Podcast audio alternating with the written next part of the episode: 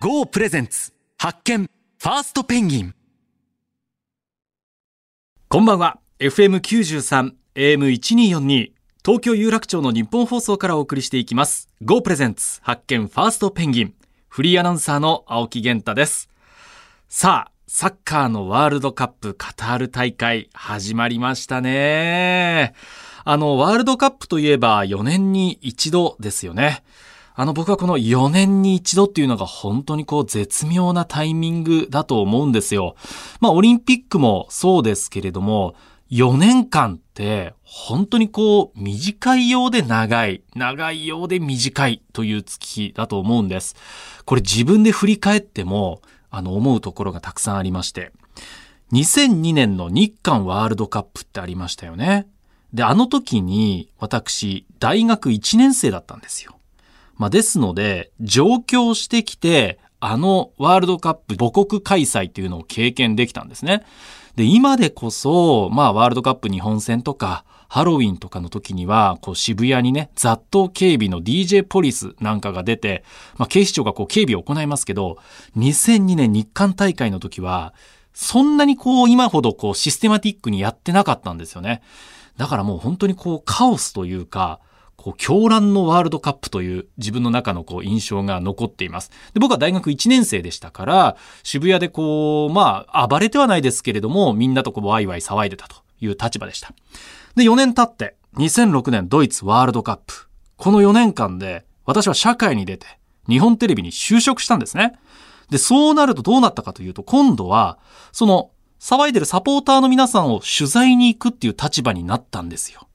だからその取材の規制線の後ろにいながら騒いでる人たちを見て、あ、よねんまえは自分も向こう側にいたのによねんかんで随分立場が変わったなと思ったのを覚えています。そしてその次がにせんじゅうねん南アフリカ大会。これもあのー、個人的なことになるんですけれども、ちょうど大会中に私父を亡くしまして、南アフリカ大会の日本戦、本田圭佑選手のフリーキックなんてものはね、私あの、お通夜の時に見てたんですよ。父のお通夜でこうずっとこう夜中起きててワールドカップを見てるというねことでめちゃくちゃ記憶に残ってるんです。で、そのよねんごにせんじゅうよねんブラジル大会。これはよねん経って結婚して自分の子供が生まれて夜子供にこう哺乳瓶でミルクをあげながら日本戦を見てるというね、その時もそのよねんかんの感慨というのを思いました。よねんまえにせんじゅうねんの南アフリカ大会の時はね、こう父を亡くして悲しみの淵にいた自分が、今は新しい命がよねん経って生まれて自分の腕の中に新しい命がいるっていうのがもうめちゃくちゃこう感慨深くて、ああよねん経って変わるなと思ったんです。でも仕事を振り返りますと、そのにせんじゅうよねんの頃っていうのはなんかこう番組の エムシー やりたいなと思っていたんですけれども、なかなかこうチャンスに恵まれずにこうもやもやしているという段階だったんですけれども、その後にせんじゅうごねんにポンの エムシー になったり、にせんじゅうはちねんには火曜サプライズの エムシー にをさせていただいたりと、どんどん仕事を取り巻く環境が変わってきて迎えたにせんじゅうはちねんのロシア大会。局アナとして本当にこうやりたい仕事が、あ、できてるなという気持ちを持っていました。よねんまえと比べて、あ、かなりこう仕事の自分の立場っていうのも変わったし、やりがいっていうのもめちゃくちゃ変わったなと感じたにせんじゅうはちねん。で、今回にせんにじゅうにねんを迎えたわけですよ。もうお分かりかと思いますけれども、私このよねんで会社を辞めました。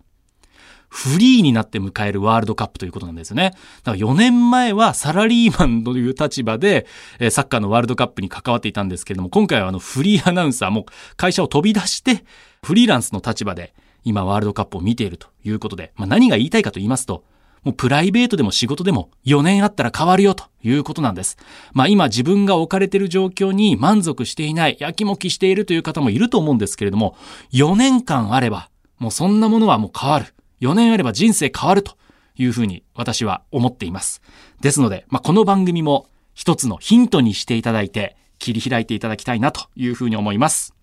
というわけで青木源太がお送りする発見ファーストペンギン。今日もどうぞよろしくお願いします。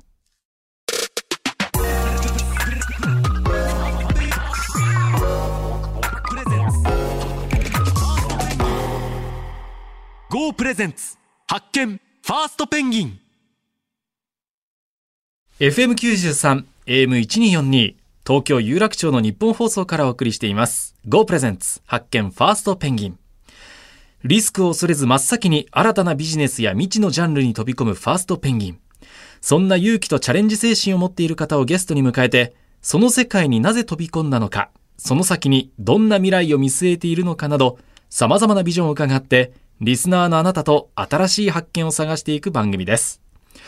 本日番組を一緒に進めてくれるのはザ・ブレイクスルーカンパニー ゴー のクリエイティブディレクター松田健さんです。よろしくお願いします。よろしくお願いします。そして今夜からに週にわたってお話を伺います。ペットを家族として愛する世界へをメッセージとして掲げ、さまざまなペットサービスを展開するペトコトの シーイーオー 大久保泰介さんです。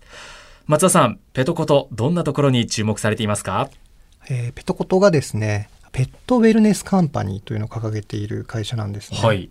でウェルネスというところで、あの先ほどペットを家族として愛する世界へというのを掲げられているというのをあのおっしゃってましたけれども、まあ、その家族としてペットがどうよく生きるか、その一生をどう支えるかというのをやられている会社で、メインはペットフードの事業なんですけれども、まあ、その他にもいろいろ事業やられていて、そういうこう壮大な未来を作ろうとされている会社ですね。うん、まあ、もちろんね、ペットを飼っている人というのは多いですし、そのペットを家族として捉えているという方がまあほとんどだと思いますけれども、はい、まあ、それを支えるペットサービスを展開しているペトコト、大久保さんにどんなお話が聞けるんでしょうか。お知らせを挟んでからペトコトの大久保泰介さんにたっぷりお話を伺います。お楽しみに。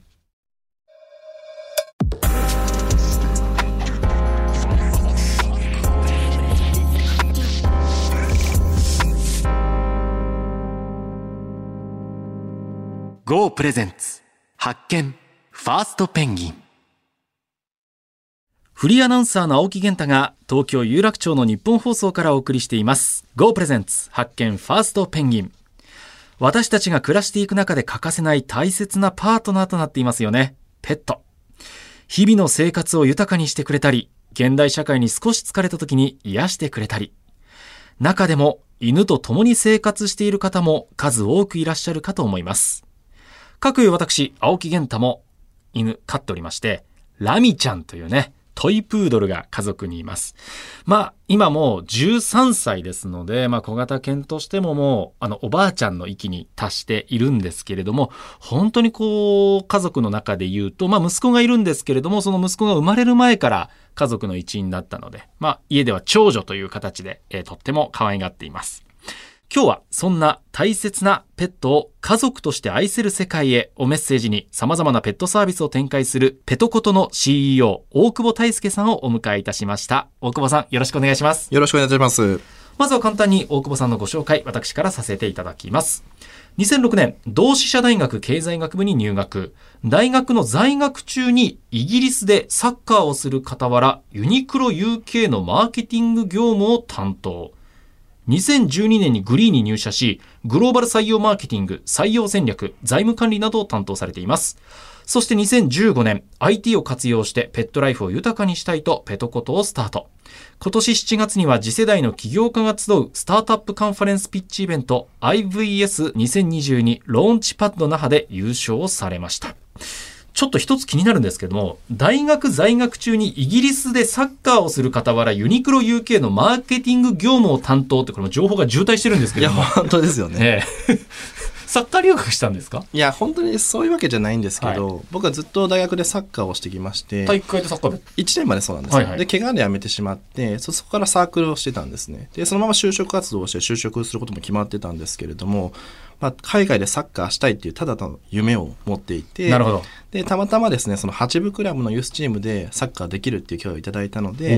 ちょうど内定いただいてたユニクロさんから業務委託のオファーをいただいて、まあ、午前中サッカーして午後はユニクロで働くみたいなことをさんねんかんしていました。さんねんかん、はい、ってこと、えっと、大学生の時にってことなんです。卒業せずに卒業せずにです。大学はななねんぐらい行ってました。計なるほどなるほど、はい、それをまあバイトとしてお金ももらいながら。そうですね。じゃあその仕事のキャリアとしてはユニクロ ユーケー が一番最初と。そうです。いうことなんですね。はい、で大学卒業とともに今度はじゅうにねんにグリーに入社。はい。まあ、これもねグローバル採用マーケティングということですから、まあその英語力も活かして海外向けの仕事をされてたと。そうですね。いうことなんですね。これでにせんじゅうごねん アイティー を活用してペットライフを豊かにしたいとペトコトをスタートさせましたが、そのペットに関わることをしたいと思ったのはいつ頃からなんですか？えっとですね、僕もともと犬や猫が好きではなくて苦手だったんですよね。あれめちゃくちゃ意外ですね、松田さん。そうなんですよね。もう小さい頃からもうたくさん飼っててみたいな方なのかと勝手に思ってました。そうですよね、もうムツゴロウさんみたいな生活だったんですよねはい、それがなぜペトコトを立ち上げたんですか？あのまあ、京都が実家なんですけど、結構田舎の方の出身でして、まあ、カニを捕まえたりカブトムシ捕まえたり割と生き物には近い存在なんですよね、はい、自然に触れて育っていたんですね、はい、で小学校の時にその友達の女の子から柴犬の赤ちゃんが生まれたんで迎えてほしいと言われた時は親に迎えたいって言ってたんですよ。ただうち男さんきょうだいだったので世話が大変だったのかダメだと言われてしまって、でそこから吠えられたわけでも別に噛まれたわけでもないんですけどずっと苦手できましたと、はい、でイギリスにですね僕が住んでいた時にバスに普通に犬が乗っていたり電車に乗っていたりするのを見て、なんか人と動物の命が共存されている世界っていうのを見てですね、それって例えば介助犬とか盲導犬の類ではなく、もう普通に飼い主さんがあのの飼っていらっしゃる犬がいるんですよね、はい、でそのなんか違和感をずっと感じてきた中でグリーに入って東京に来まして、でそこでお付き合いしてた彼女がトイプードルを飼っていらっしゃったっていうことが僕が好きになった転機なんで、本当に安直な理由ですお付き合いしてた彼女きっかけで好きになったと、はい、いうことなんですね。あ、でも僕もそれちょっと似てるかもな。その冒頭で申し上げたラミちゃんっていうね、僕のトイプードルももともと妻が独身時代に飼ってた犬なんですよ。でこうだから結婚して僕も家族になったという形で、はい、で好きになったので、そういうきっかけで変わるってありますよね。ありますね、やっぱり、うんで生活していく中でどういったことを感じたんですか？やっぱりこう家族として暮らす中でその子に合った情報がまあインターネット上になかったり、動物病院に行っても現金決済しかできなかったり、私がそのグリーで見てきたようなデジタル化が全く進んでないというところと、あとはその殺処分問題という社会問題、うん、これを知って、まあ、これ変えないといけないなと思って起業しました、うん、今ねふたつ問題提起ありましたけれども、ひとつはそのペット分野って アイティー がそんなにだからその頃入るのが遅かったっていうことですか？遅かったですね。へえ。で、まあ、人間中心でこうテクノロジーで進化していくと思いますので、なるほど。まだまだこう日本においてもペットと人間のまあ差があると、まあ、それでテクノロジーの進化も追いついてなかったっていうのが現状ですね、うん、そういう視点で考えると今も アイティー 化っていろんなところで進んでますけども、そうは言ってもまだまだ進んでない分野っていうのが松田さん他にもありそうですもんね。そうですね、やっぱり人間ですらね、やっぱりあの観光庁とかはまだまだこうファックス使ってるとか、うん、そういう ディーエックス が進んでないところ多い中、まあ、やっぱペットはまあさらに後回しになるんじゃないかなと思いますよね。そうですよね、まあ、ペットと言っても、まあ、犬や猫もいますし爬虫類も鳥も飼ってる人います。犬といってもね、大型犬小型犬いろんな犬種がいて、うん、それぞれにこう合った餌やこう飼い方っていうのがありますもんね。そうですね、やはりこう小型犬から大型犬また猫に関しても皆さんこう育て方が違うので、まあ、そういった方々に最適な情報とか商品っていうところがまだインターネット上で分散されているというふうな課題はあるかなと思ってますね。うん、あの最初に疑問に思ったのがペットの食事だったと伺いましたけれども、これはどのあたりに？そうですね、はい、あの自分が今愛犬のコルクっていうコーギーのろくさいの子と暮らしてるんですけれども、まあ、コルクにずっとこうドライフード、まあ、僕は茶色い豆粒ってよく呼ぶんですけど、まあ、それをあげ続ける中で、ええ、僕がもし犬だったらこれ食べたくないなとで本当にこれ栄養にいいんかなっていうのをずっと思ってきまして、うん、やっぱり自分が安心してあげられるご飯をあげたいっていうところから人間が食べられるこのフレッシュペットフードっていう新しいカテゴリーを始めようと思いましたね。ちょっと待ってください、フレッシュペットフードを今人間が食べられるっておっしゃいました？はい、人間も食べられるほど新鮮ですね。はあ、松田さんこれは新しいですね。実は僕あのペットコトフーズのユーザーなんですけれども、はいはい、時々本当にあげるときにつまんでみるんですけど、うん、ちゃんとこう素材の味がして美味しいんですよ。へえ。そのペットフードを考えるときに栄養の部分とあと美味しさの部分もあると思うんですけど、これワンちゃんたちもやっぱり美味しいものを食べたいですよね。そうですね、うん、やっぱり水分量も多くてこうみずみずしい食事かつ匂いとか香りが良いものがやっぱりワンちゃん指向性が高いですので、うんまあ、ドライフードってやっぱり水分量も少なかったり、はい、あとはまあ豆粒が硬そうですよね。豆粒が硬いんですよね。カリカリカリカリ食べてるワンちゃんいますもんね。そうなんです。なので僕たちはこう食材をスチームで加熱をして、はい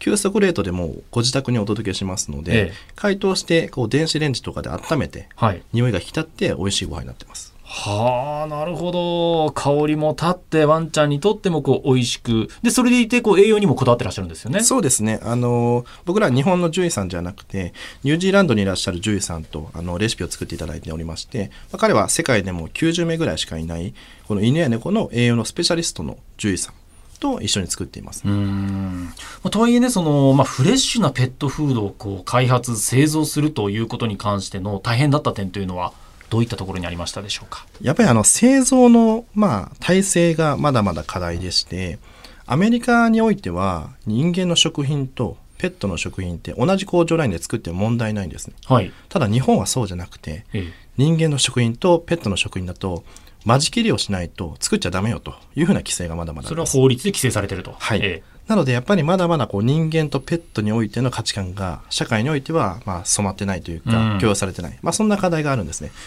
で、僕たちはこうひゃく社ぐらいですね、あの人間の食品工場さんにアポイントしたんですけど全く見つからずで、やっとですね見つかったのが今、えー、作っていただいている製造先になりますね。うん、まあ、ですから同じ家族という扱いであっても作ってる工場というのは分けられてしまっている、まあ、法規制によって規制があるというのが現状と、はい、でもその一つ見つけたところは、えっと、可能だったってことですか。もう本当に新規事業として新しい専用のライン工場を持ってらっしゃったので、ええ、じゃあもうペットのことやろうというのを社長さんがおっしゃっていただいて、で、まあ、ワンちゃん飼ってらっしゃったというのもあってですね、新鮮なご飯をあげたいという思いで一緒に今パートナーとして作っています。うん、松田さんはペトコトのサービスを実際に利用されているということですけれども、ペトコトフーズどのあたりが魅力的ですか。あの実はうちの犬チワワなんですけれども、はい、食事に興味がない犬だと思ってたんですね、えー、あのドライフードをあげてたんですけれども、はい、もう朝あげたのが夕方まで残ってるで、遊びながら食べるとか、あ、うちの子は食事に興味がないんだなってずっと思ってたんですけど、はい、ペトコトフーズに変えたらですね、あの春っていう名前なんですけど、春っていうと歯ぐらいで飛んでくるようになっ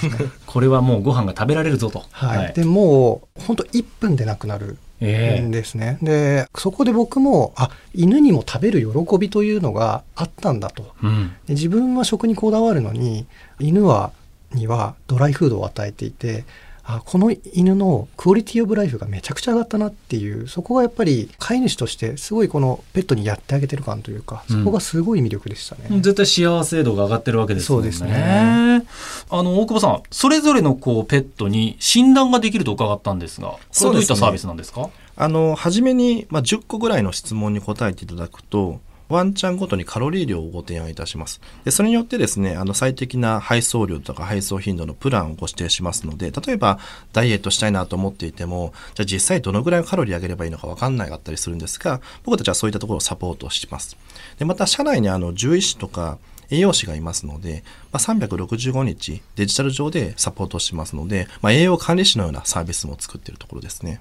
まあ、これまあ比較はちょっと難しいかもしれないですけれども、絶対に健康状態としては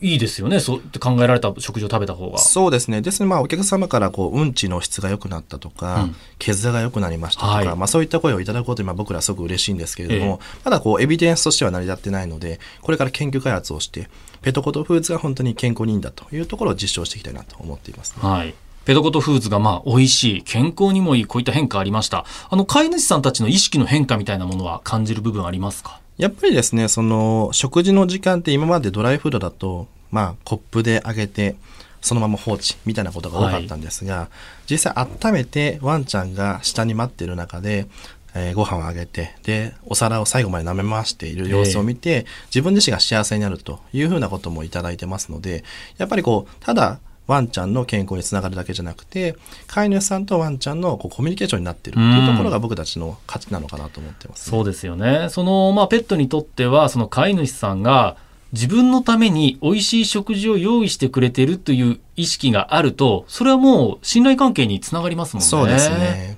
そうですよね。このあたり大久保さん、動物が苦手だったからこそ考えられたという部分ってありますか、サービスの中に。そうですね、あのペトコトフーズにおいてはもう本当に大好きな方のための事業になっていると思うんですけれども、えー、あの僕たちでいうとその ジェイアール 東日本さんとですね、ペット専用の新幹線を走らせるということもさせていただきまして、はい、まあ、そういった時にはその苦手な方にも配慮されたあの空間設計ですとか研究をしているというような状況ですね。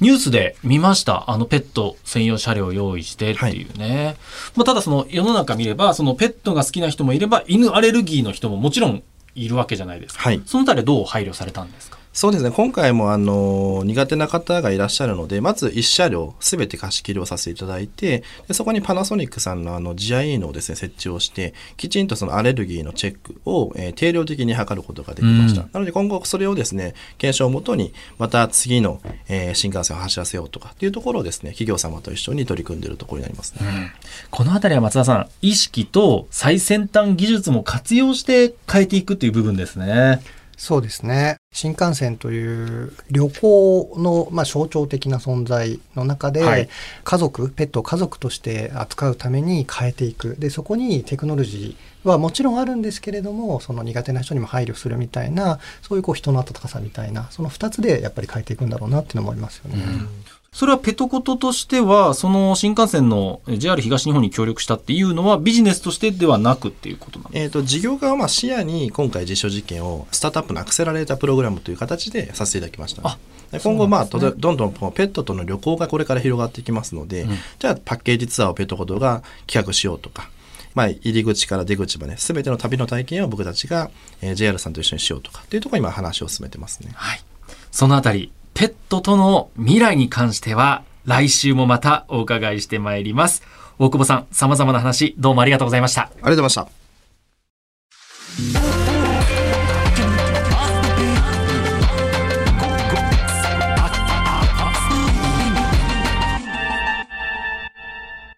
ゴープレゼンツ発見ファーストペンギン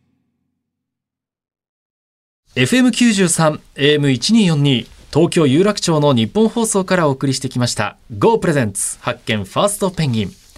ペトコト シーイーオー の大久保泰介さんをお迎えしてお話を伺いましたが、いかがでしたでしょうか。松田さん、いかがでしたか。そうですね、やっぱりあのペットが最初苦手だった、犬が苦手だったっていうところは印象的でしたね、えー、そうですね。でそれがペットがやっぱ好きな方に来がちなんですけど、こういうサービスってそこもやっぱ苦手な方も配慮することでペットフレンドリーな世界を作っていけるっていうところはやっぱりすごくこう印象に残りましたね、うん、その飼ってない方から見れば、まあ、ペットの餌というのは決まった時間に決まった量をあげればいいんでしょうみたいな意識かもしれないんですけれども、確かに家族っていうふうに捉えたらより健康にいいものを食べてほしいし、より美味しいものを食べてほしいと、これやっぱ心から思いますもんね。そうですよね。その辺がやっぱペットウェルネスみたいなところにつながっていくんでしょうね、えー、番組ではあなたからの感想や質問、ビジネスに関する疑問相談、こんな人をゲストに呼んでほしいなどなど、たくさんのメールお待ちしています。メールアドレスは ピージーアットマークいちにーよんにードットコム です。番組ホームページのメールフォームからも送っていただけます。また番組ホームページでは過去の放送をポッドキャストで配信しています。こちらもぜひチェックしてみてください。 Go Presents 発見ファーストペンギン、お相手はフリーアナウンサーの青木源太とザ・ブレイクスルーカンパニーゴーの松田健でした。また来週お耳にかかります。